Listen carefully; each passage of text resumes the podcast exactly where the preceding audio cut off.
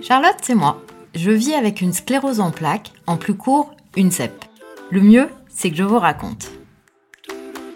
Aujourd'hui, nous parlons de résilience, de maternité avec une CEP, du parrainage et surtout du fait de ne rien lâcher.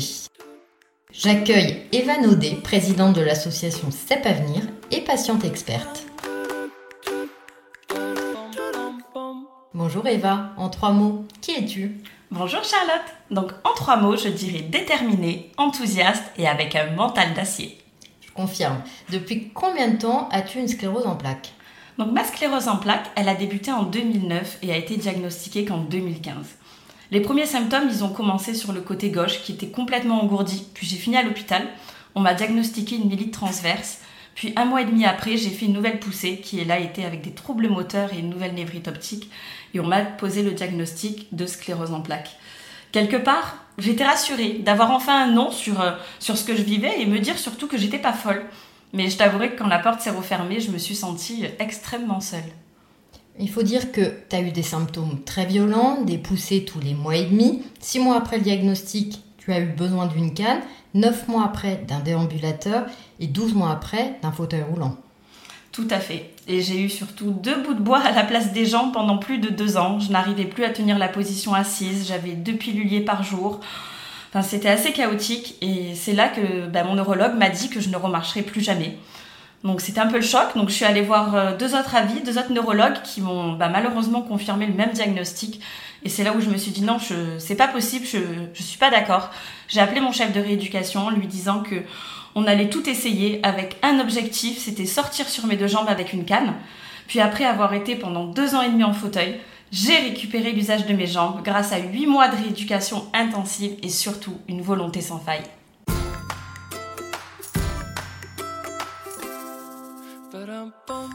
Comment as-tu trouvé de telles ressources? Mon fils Mon fils était en train de faire ses premiers pas quand moi ben, j'étais incapable d'en faire. Donc je devais ben, donner le meilleur de moi-même pour être la mère que je voulais être pour lui. Je devais me battre, lui montrer que si on a un objectif dans la vie, il faut tout faire pour l'atteindre. C'était mon moteur. Durant la rééducation, comment as-tu surmonté les difficultés et les baisses de morale? Bah, pour être complètement honnête, euh, j'ai à de nombreuses reprises pensé au suicide. J'avais tellement mal, le quotidien était tellement dur, je n'en pouvais plus. Mais j'avais cette petite voix en moi qui me disait non Eva, tu lâches rien. Il y a des solutions. À chaque jour suffit sa peine, un jour après l'autre. Et puis je me suis dit que si quelque chose fonctionnait pas, il fallait essayer autre chose, mais il fallait trouver des solutions.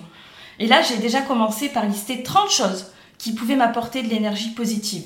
Rire, bouger, écouter de la musique, ça m'a aidé à trouver du positif dans chaque journée et me donner l'énergie pour le réaliser.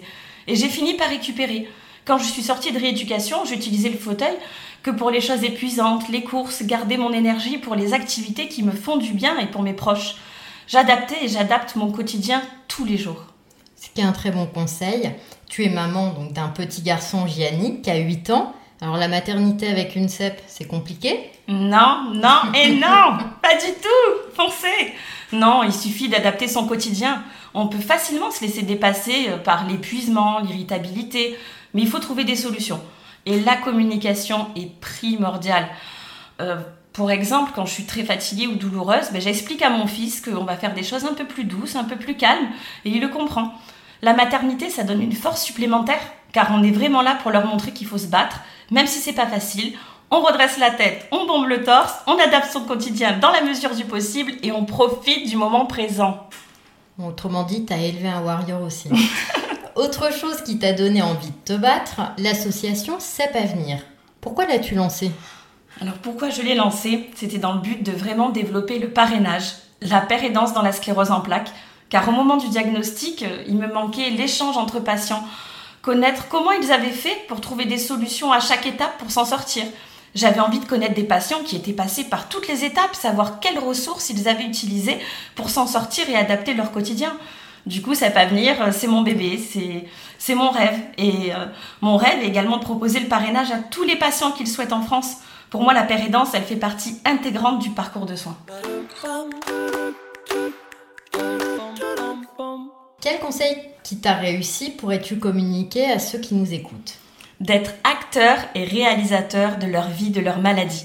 Je vis complètement différemment la maladie depuis que j'ai mis en place. Les ressources nécessaires, une équipe pluridisciplinaire, la pérédance, des soins de support tels que l'hypnose, la mise en place d'une alimentation équilibrée et surtout l'activité physique adaptée que je n'ai pas lâchée depuis ma sortie de rééducation qui sont essentielles pour moi. La maladie, ça doit pas être l'élément numéro un de notre vie, mais un élément parmi tant d'autres. On peut se donner les capacités d'avoir la vie que l'on veut. Pas celle d'avant, c'est sûr, mais une autre vie meilleure qui nous fait vibrer et surtout qui nous correspond avec laquelle on s'épanouit. Tu gères de front une autre maladie chronique, la spondylarthrite ankylosante. Deux maladies pour une seule femme, ça fait beaucoup, non? Je te l'accorde.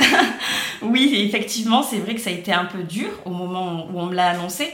Mais au final, je me suis rendu compte que grâce à la sclérose en plaques, j'avais déjà développé des ressources et une boîte à outils. Et au final, je suis mieux armée pour euh, gérer cette nouvelle maladie. Alors certes, c'est aussi un autre avenir incertain mais j'y pense pas tous les jours, sinon je m'en sors pas. Je préfère profiter de chaque jour, car je sais que par expérience, on peut renverser la fatalité si on s'en donne les moyens. Donc je préfère ne pas penser à l'avenir, mais à gérer mon quotidien au présent, step by step. Je sais que je trouverai des solutions pour me relever quoi qu'il arrive, on s'adaptera, et il y aura surtout des jours meilleurs. Bon, c'est le mantra du jour. Alors, je résume les conseils principaux. Lister 30 choses positives, adapter son quotidien, bénéficier de l'aide d'autres patients avec le parrainage de CEP Avenir et être acteur de sa maladie. Merci beaucoup, Eva. Merci, Charlotte.